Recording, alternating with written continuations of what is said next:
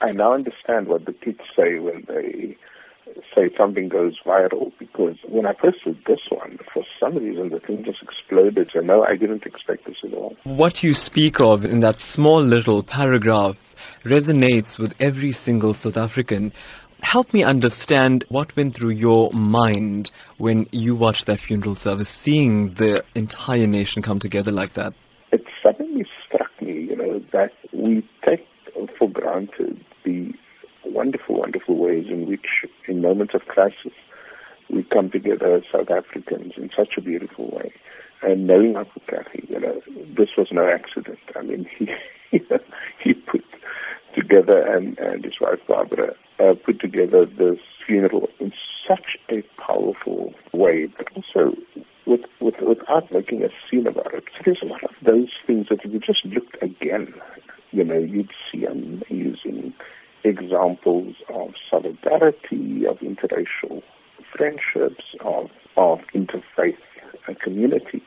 And, and would you say then Ahmed Kathrada has achieved a great deal of his objectives of creating a non-sexist, non-racial, democratic South Africa? No, absolutely. When Ahmed Kathrada died, I had a sense, you know, of one of the last South African royalty almost, as Neville Alexander used to call them, you know, the Walter Sisulus, the the Nelson Mandelas, and uh, Govan Mbeki, and of course uh, Ahmed Kathrada.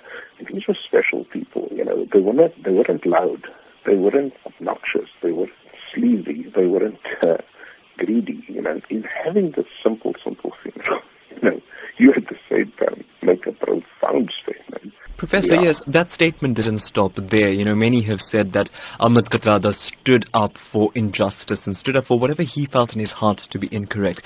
He did it again in death by the Kathrada family asking the President of the Republic to not attend. Your thoughts on the way Ahmed Kathrada stuck to his guns even at the end? If you listen to the letter that was written, uh, read out at the funeral by uh, former President uh, Motlanthe, it was a plea. It wasn't sort of, you must step down or else, you know.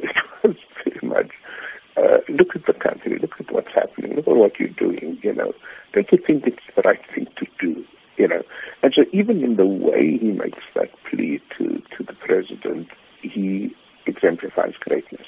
You know, it comes at a time when South Africans themselves are facing a great deal of uncertainty. And South Africans often lament to us that they're not so happy about being South African right now. And then you see something like Mr. Ahmed Kathrada's funeral. How then do you advise South Africans to draw a lesson from this and try and implement such a change in their daily lives? My advice to South Africans is, you know, uh, it's one thing to sort of say Ahmed Kathrada was a great man and all of that. That's. It's another thing to say let's draw inspiration from his life and let's get up again and continue the fight against injustice, inequality, corruption, and the like. That, I think, is the real message of the funeral and the man.